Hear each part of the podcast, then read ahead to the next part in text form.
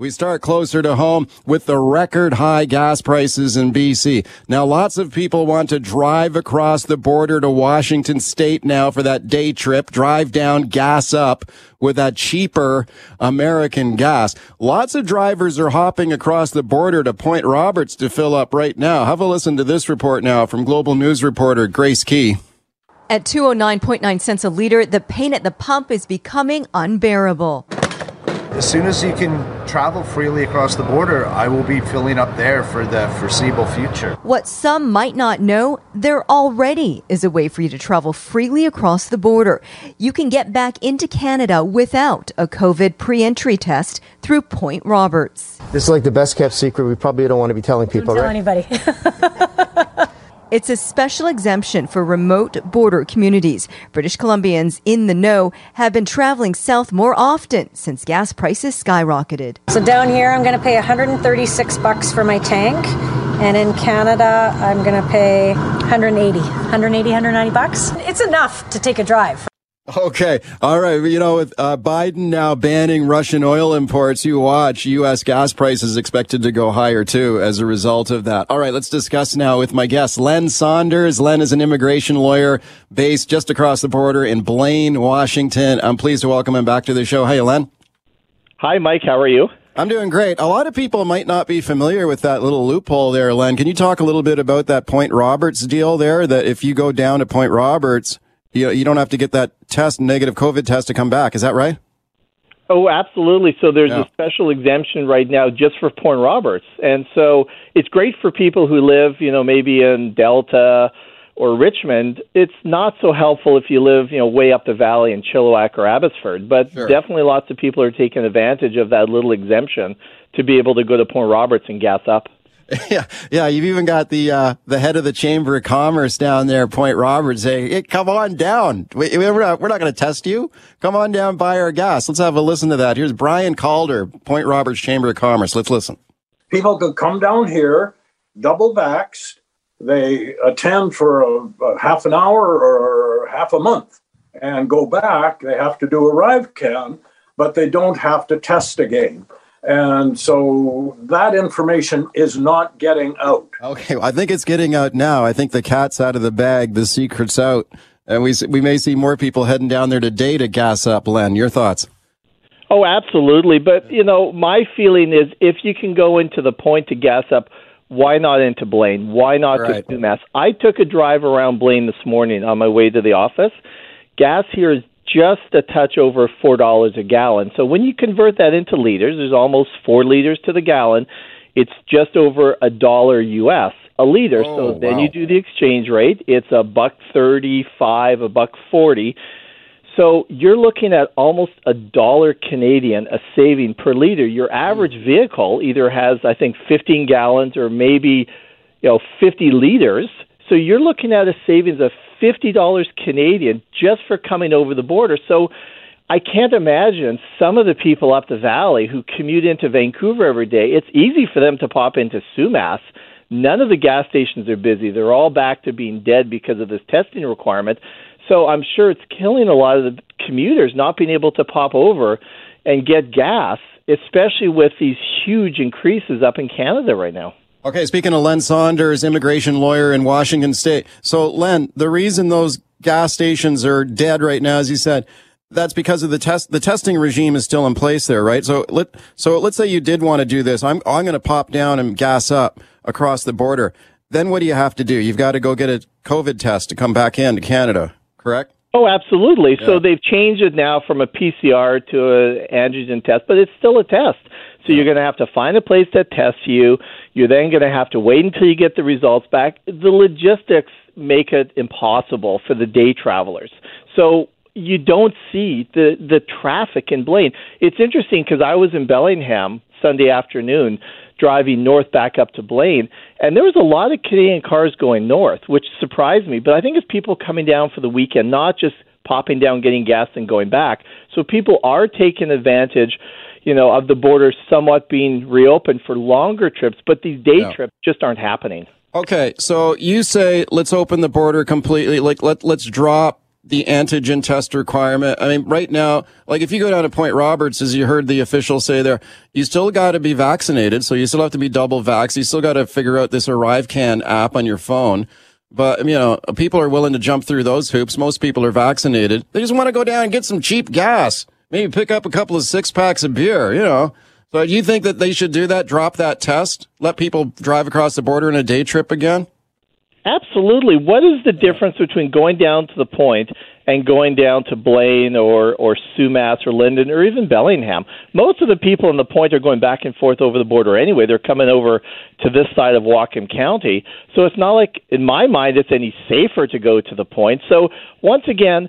The Canadian government has to have a little bit of common sense here. I understand testing people if they're flying in from Asia or flying in from Europe, but you know why from the U.S.? Our numbers are down here, just like Canada. I just, I think these restrictions need to come to an end. It's almost been, Mike, two years yeah. since the border closed. That anniversary is coming up in a in a in a week and a half. If I told you two years ago the border oh. would be closed for two years, you wouldn't have believed me. Yeah, yeah. Len, thanks for coming on today. Thanks, Mike. Have a good day. Uh- all right, welcome back as we continue talking about sky high gas prices in British Columbia. Gas prices going up, up and away in BC, highest ever. Check out what Jason Kenney is doing next door in Alberta, slashing provincial gas taxes. Should BC do the same thing? Give people a break. Have a listen to Kenney here, the Alberta Premier speaking yesterday. This relief is based on a sliding scale for oil prices.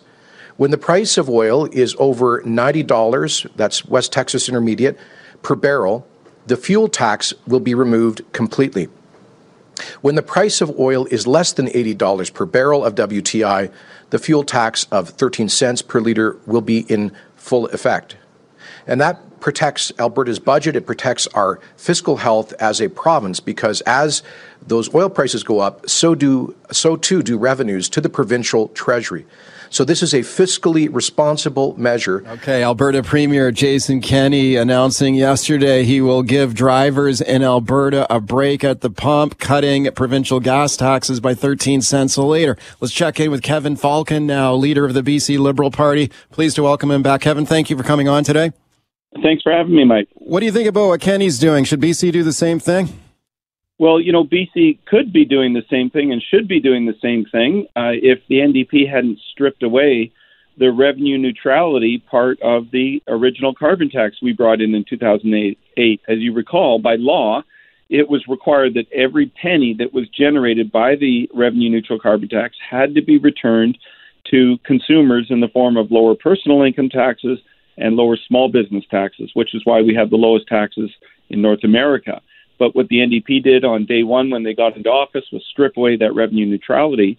And now they take those billions of dollars in revenues and they take them all into government. And then they spend okay. them and waste them on projects that are way over budget, et cetera, et cetera. So um, uh, sadly, we had that opportunity. The NDP took it away. I've been very clear. I would return to revenue neutrality okay. immediately. Okay. Well, as you know, the NDP are saying that's a bunch of hooey, and uh, the the, rev, the carbon tax under the Liberals is not revenue neutral, and, and what you guys did was just give a bunch of corporate tax giveaways. So. Nonsense. I know you, let, well, let me play a clip of what Horgan had to say about this yesterday in question period. He was grilled like a hamburger in there yesterday on gas prices, and he points the finger back at you. So here is Horgan talking about that revenue neutrality issue. Have a listen, and I'll get your thoughts.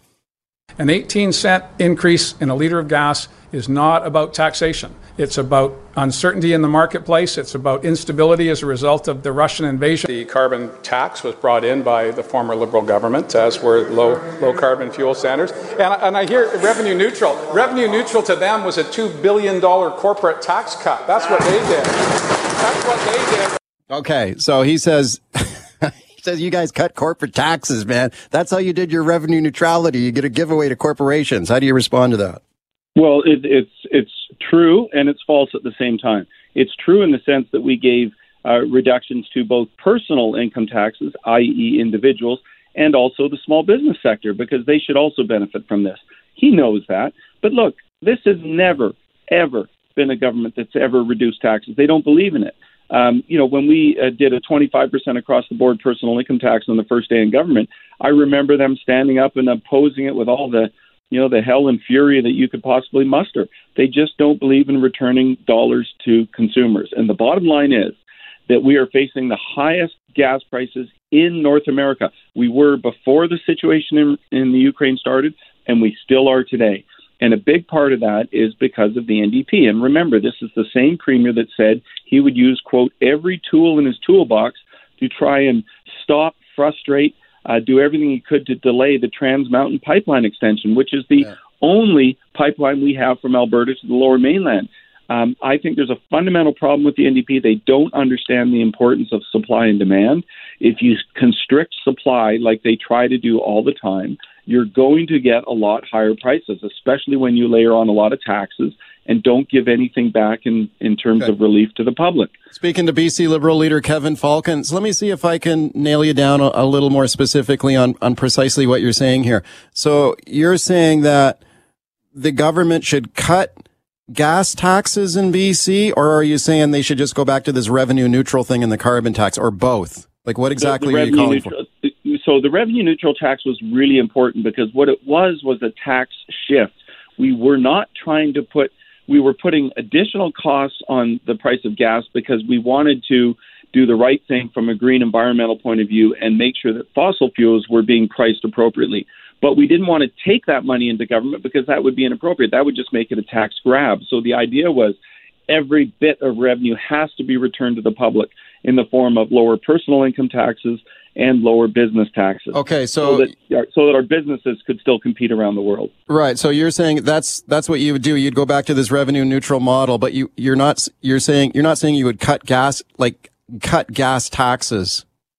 Well, it, you know, I, looking at what um, uh, Alberta's done next door, I yeah. think that's worth a look. To be honest with you, but I would want to make sure that if government was going to do something like that, it would be on a temporary basis to provide a break during a, a, a you know an international crisis like we're going through right now, with a provision that the gas companies must pass it along. And I think so, we could do that. So you're not saying so you're saying we should just take a look at it. You're not calling on Horgan to actually do it. You're saying take he should take a look at it we should take right? a hard look at it. But the first thing they should do is, frankly, um, return the billions of dollars that they've taken out of our pockets and, and wasted in government, as opposed to returning it back to individuals like they should have done under the revenue neutral carbon tax. Let me play another clip of Horgan here for you, speaking yesterday in question period. And here he is going directly after you on gas prices. And he calls you out here. Then I'll get your thoughts. Here's Horgan yesterday in the legislature. I'm quoting uh, Kevin Falcon when he said, I don't want to pretend there's any magic solution to fuel price increases uh, that have doubled in the past 12 months, which is what he said in 2008.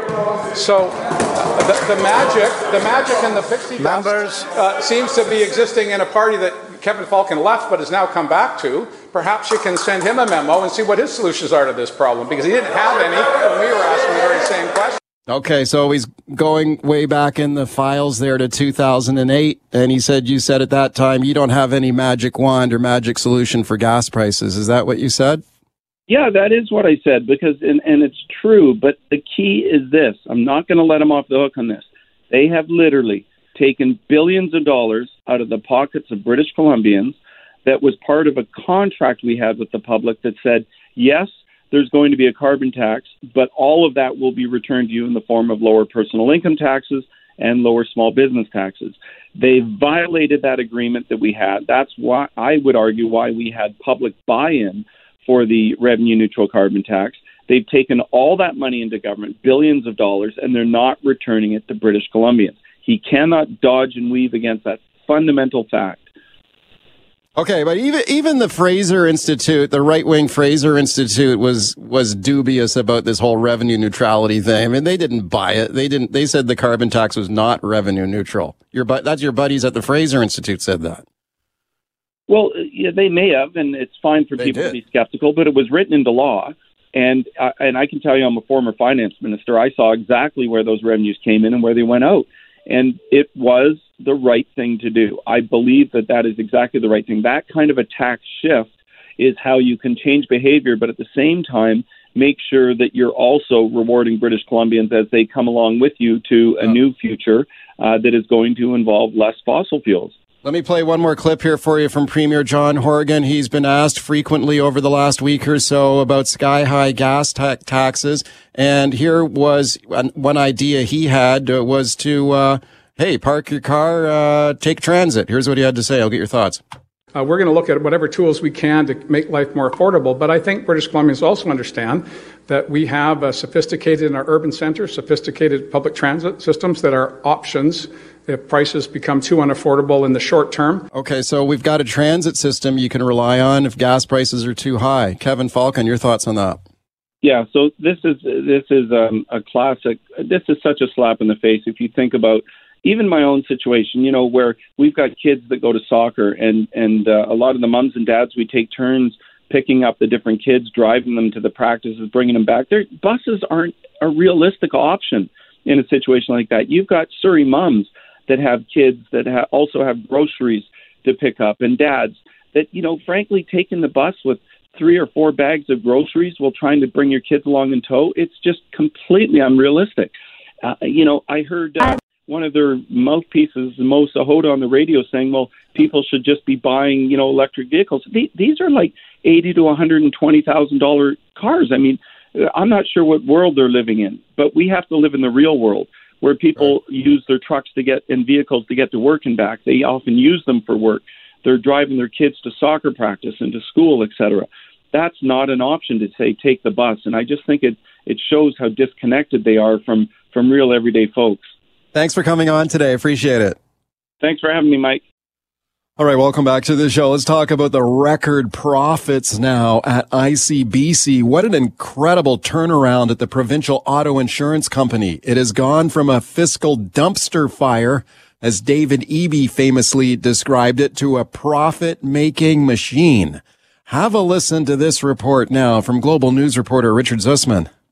It's a dumpster fire at ICBC that has seemingly been put out. We made it clear that we wanted to put ICBC on a new track through enhanced care, which meant lower rates and care for as long as you need it. Over the past few years, things have financially been all over the road for the public insurer. In 2018 19, the bottom line totaled with a loss of $1.15 billion, improving to a $376 million loss in 2019 20 changes to no fault in a pandemic, getting things back on track in 2020-21. 1.54 billion in profits, of which 900 million was given back in rebates. Now, there's a 1.9 billion dollar profit through three quarters of this year. Okay. From losing money hand over fist to profits of billions of dollars. Now, what should happen to that money? Should it go into ICBC's financial reserves or should BC drivers get a cut of these profits now with a rebate? Let's discuss it now with my guest, Richard McCandless. Richard is a retired BC government policy manager, former assistant deputy minister. He is an expert on the finances at ICBC, and I'm very pleased to welcome him back to the show. Richard, thanks a lot for coming on. Good to be with you, Mike. Okay, Richard, when people hear these numbers, these profits, these mega profits being turned over at ICBC right now, how did they do that? How did this happen?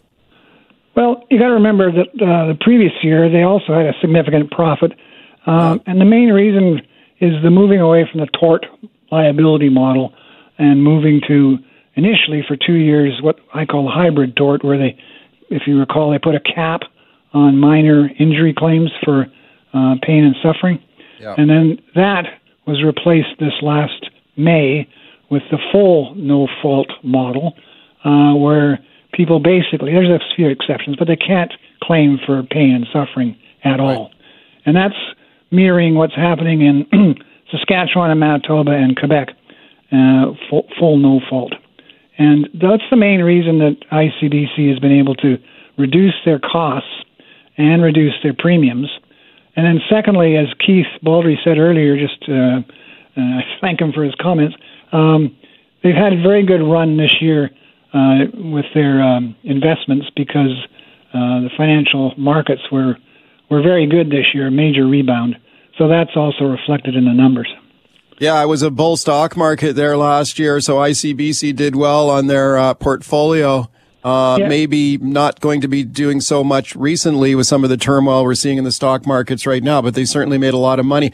So, man, those are some huge profits, billions and billions of dollars in profits. Where does that money go now? What is ICBC going to do with all those profits? Well, it, it falls down in their bottom line to, to their equity, and uh, most of their equity uh, is considered uh, capital available when they when they do the calculations for how much capital do they need um, before they start giving it back. And uh, I reworked the numbers because our friends at ICBC don't bother putting that information out in their reports, which is unfortunate. But it's kind of the, the norm at ICBC. They're very reluctant to, to be open and transparent.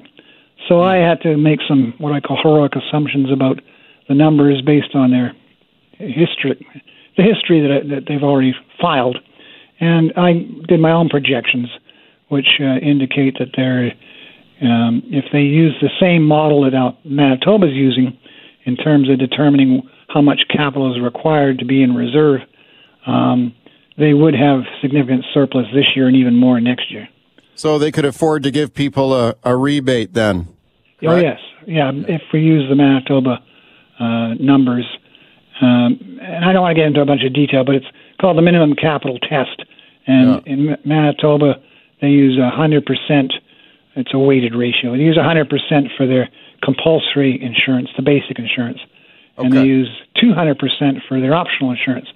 And here in the past, we used 145 for basic and 260 for optional, which are far too high.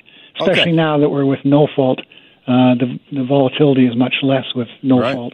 Oh, good point. Okay, let me play a couple of clips here for you, Richard, and get your thoughts. Now, we're going to hear here first from Nicolas Jimenez, who is the president of ICBC, and he was asked, okay, you're racking up all these massive profits. Where is that money going to go? Here's what he had to say.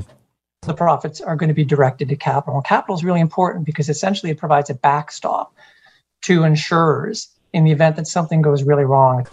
Okay, so he says it's going into capital reserves. And are, is an insurance company like a big insurance company like ICBC, are they legally required to keep a lot of money kind of socked away just in case? Yes, the the uh, let's call them for-profit or investor uh, insurance companies, and Intact Financial is the biggest in Canada for auto insurance, and uh, they are required under the federal regulator to to maintain a certain amount of capital, and in fact, they generally maintain even more than than the minimum requirement.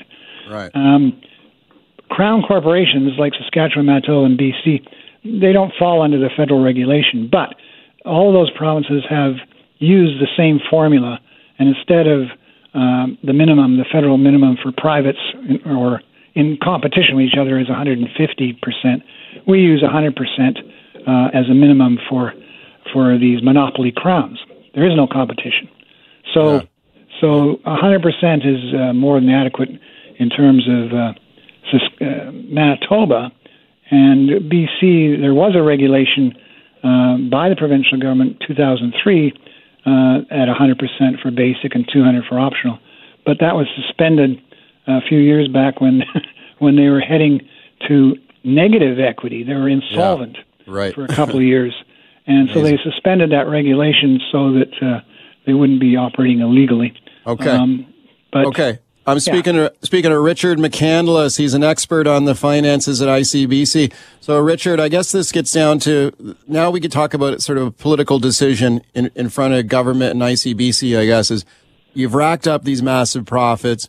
We understand that you have to have capital reserves, but come on, how about giving back a little bit to the drivers here? Now, have a listen to this. This is Liberal leader Kevin Falcon. He was a guest of mine in the show earlier today. Now, he's saying he knows where these premiums should should go. Have a listen.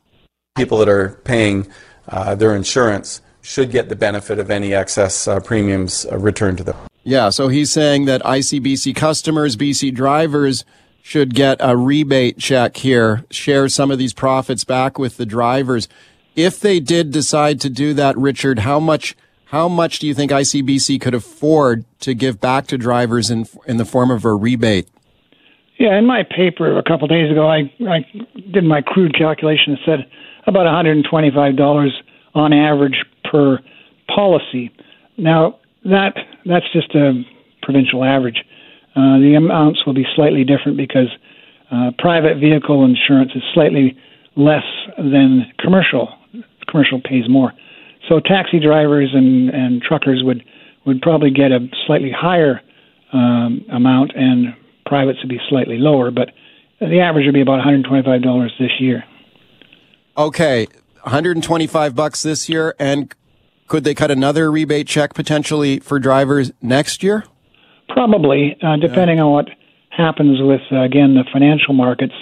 Um, but as things are forecasted by ICBC in their three-year service plan, there would be uh, still money available next year to go back to either reduce rates or give a rebate. Richard, thank you for your expertise on it today. I appreciate it. Ah, good to be with you. Thanks. All right, here we go now with the great debate. It's Russian oil versus Alberta oil. Is it time to ramp up Canadian oil production, build more pipelines, hit Vladimir Putin right where it hurts, replace Russian oil with Canadian oil. We've got a great panel standing by on this to talk about it, both sides of it for you. First, have a listen to this report from Global News reporter Abigail Bimman. You're going to hear UK Prime Minister Boris Johnson on this point. Also, Prime Minister Justin Trudeau. Have a listen to this. Russian oil and gas top of mind in Europe as leaders figure out whether it's possible to turn off the taps. Canada promised a ban, but has only imported negligible amounts of crude from Russia in recent years. We're going to have to look for supply. We're going to have to look for substitute uh, supplies uh, from elsewhere. Asked whether Canada will send oil Europe's way, Justin Trudeau was vague. We will be there to support as the world moves beyond Russian oil and indeed beyond fossil fuels. Okay, so you hear Boris Johnson there saying they've got to find a substitute here for Russian oil. Could Canada step into the breach here? Ramp up Canadian oil production and exports. Let's discuss it now with our panel. Keith Stewart is on the line. Keith is a climate and energy campaigner with Greenpeace Canada. Hi, Keith. Hey, thanks for having me on. You bet. Thanks a lot for coming on. Also on the line, Cody Battershill. Cody is the founder of Canada Action. It's an advocacy group for Canada's natural resources, including oil and gas. Hi, Cody. Hey, Mike. Thanks so much for having me and Keith on today. Okay, thank you guys, both of you being here. Cody, let me go to you first. We've got Justin Trudeau in Europe here this week signaling that Canada could help out our European partners here with, uh, or he seemed to suggest that maybe Canadian oil would be in the mix. He also talked about renewables, though, or getting beyond fossil fuels. Give me your take on this situation right now. In the face of this war, we see the United States today banning Russian oil imports. Should Canada step up oil production here to fill the gap?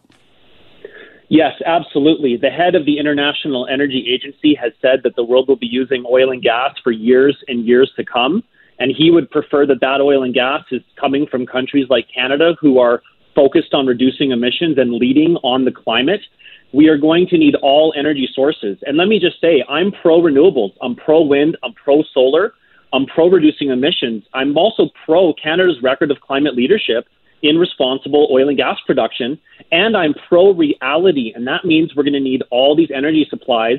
And we should be talking about made in Canada solutions, both for climate, both for environment, and for energy security for our partners and allies around the world. This echoes what Elon Musk is saying. This echoes what Boris Johnson is saying, President Biden, our leadership in Canada. We're going to need all of the above, and we need to have an right. honest conversation about that. Okay, let's get uh, Keith Stewart's perspective on it. Keith Stewart from Greenpeace. Keith, your thoughts?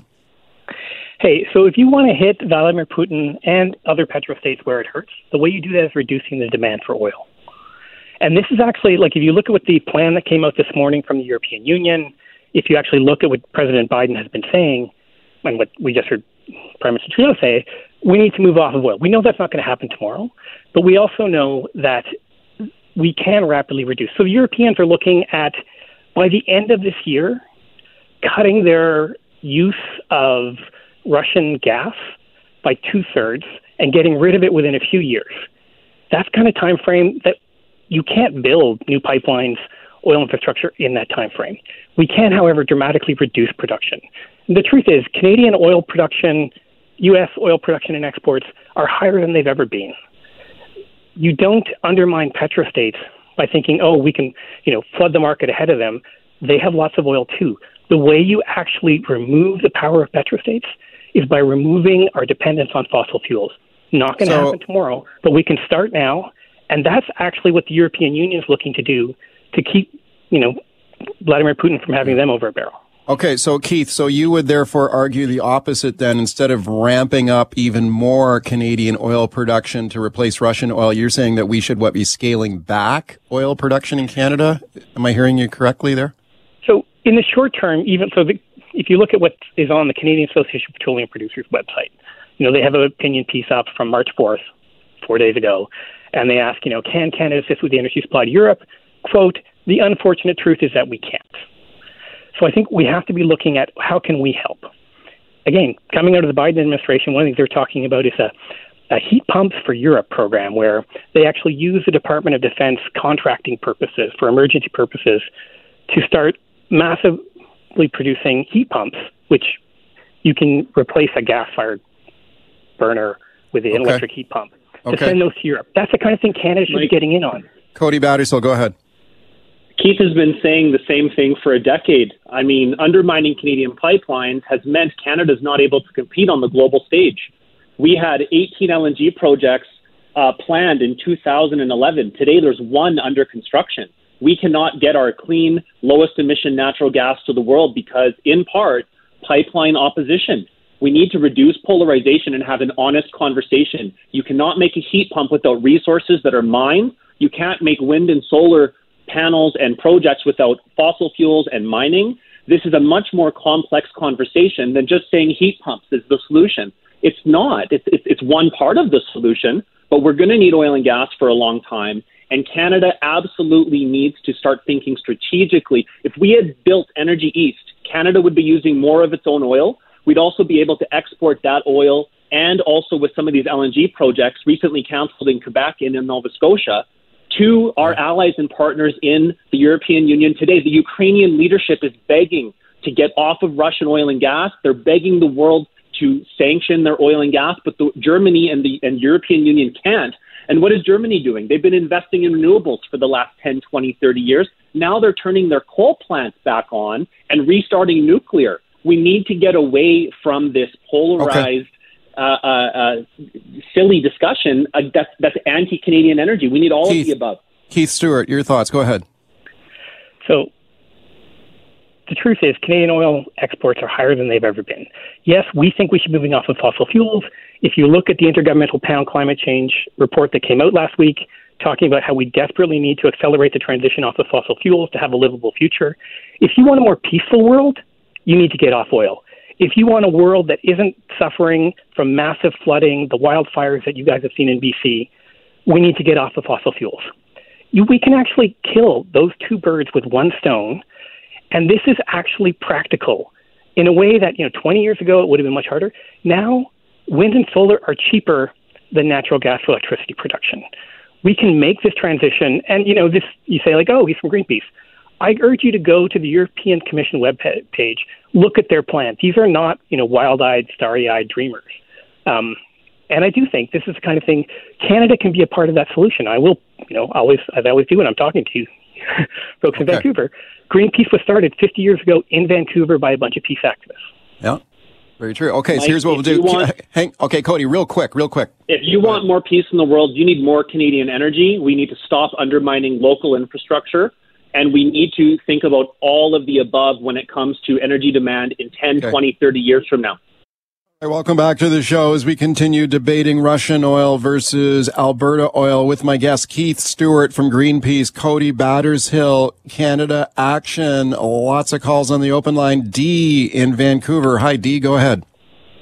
Hi there. Uh, uh, I just wanted to call in just to express my opinion on this. Uh, I think everyone's right in this situation, and I just uh, I uh, am an environmental scientist. I actually work in the construction industry. I've worked on everything from wind farms to pipeline projects to drinking water dams to your everyday infrastructure. And I think what Cody's saying just isn't necessarily being heard. I think uh, the timeline uh, that Keith has in mind is might be a little rushed. Like, yes, that is ideal, but one thing that really resonated with me that Cody said is that he is a realist, and uh, I feel I'm the same, and I have a pretty in-depth knowledge of, obviously, in a world that, uh, you know, would be great if we could just flip the switch and turn it off. But realistically, even what's your clothing made out of? What's what's plastic made out of? Oil and gas isn't going anywhere anytime soon. Okay, you need thank- to have a sustainable option and diversity. Anyway, sorry. Dee, thank you very much for for a really good call. I appreciate. it. Keith, what do you say to that? Like, it often gets down to this: how quickly can we transition? Like, a lot of people say you can't flip a switch over uh, and c- get off oil and gas overnight. But your thoughts? No, your call is right. We're not going to get off over oil and gas overnight. And if you look at the International Energy Agency, they say, you know, if you look at their, you know, how do we achieve the Paris Climate Agreement targets plan, uh, they're saying, oh yeah, we'll still be using, you know, we'll, oil demand will drop 76% over the neck by 2050. There'll still be some oil and gas, largely not being burned, but being used for other purposes. We probably will invent things that can sort of replace those in the meantime, I suspect.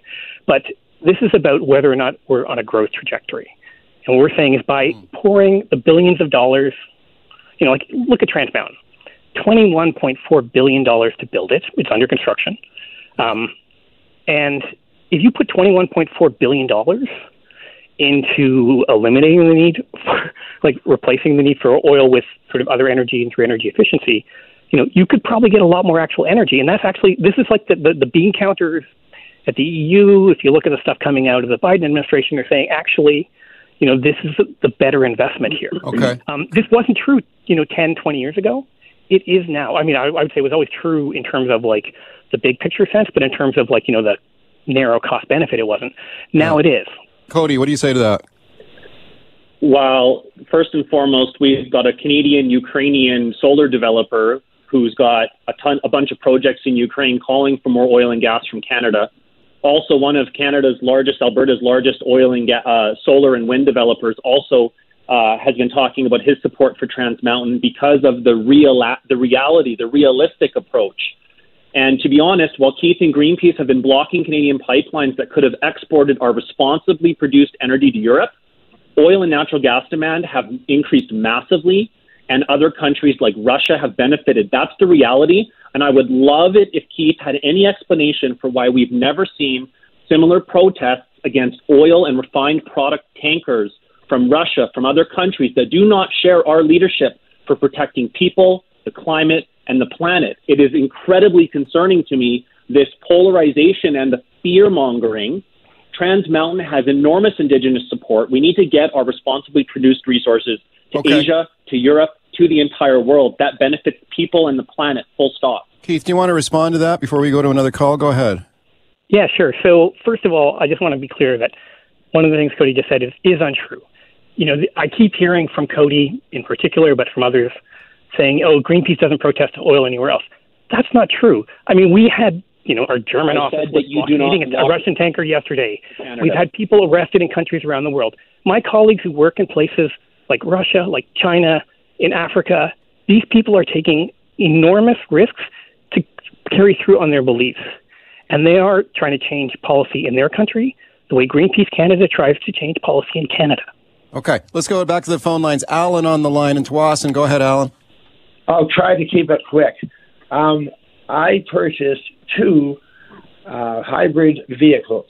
I've cut my gas consumption by at least 50% immediately. Hybrid cars are a good answer to strike a blow immediately. Electric cars, we know all the problems with electric cars. We don't have the capacity, yada, yada, yada, and they're pricey. Why are we not putting more emphasis behind hybrid vehicles? Okay, That's Keith. it. Keith, do you have any thoughts on that?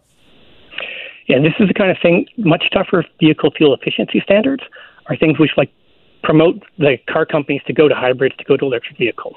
Hybrids are a good interim step. Ultimately, we want to get to electric vehicles powered from renewable energy.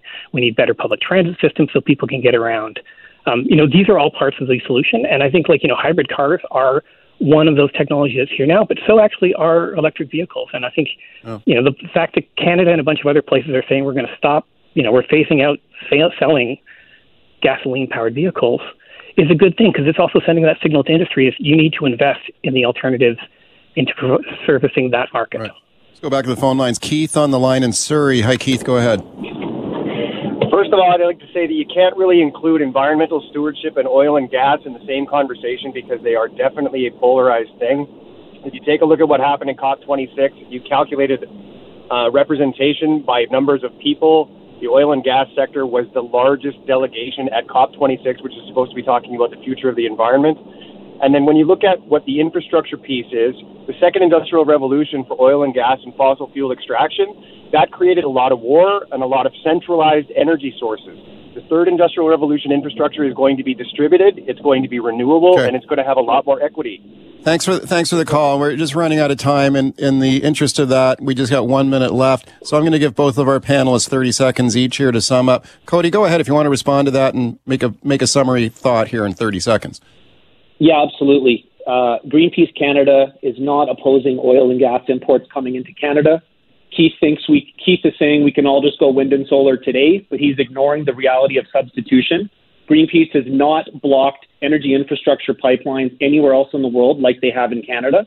They brag about all of the projects they've canceled. We need an all of the above strategy: pro wind, pro solar, pro Canadian oil and gas. Keith Keith The Stewart from of the world today. Keith Stewart from Greenpeace. Go ahead, Keith. So war is a terrible thing, and I think part of what I actually want to get in is make sure that we acknowledge the terrible things that are happening in Europe right now. And oil is fueling this. It's part of that. It's much bigger than just oil, but it's that's part of it. By focusing on these solutions, you know, by when we talk about building something new, if we make sure that that is that renewable clean energy system, we're going to make the world a safer place. We're going to make it a place safe for our kids, and we're going to reduce these types of conflicts.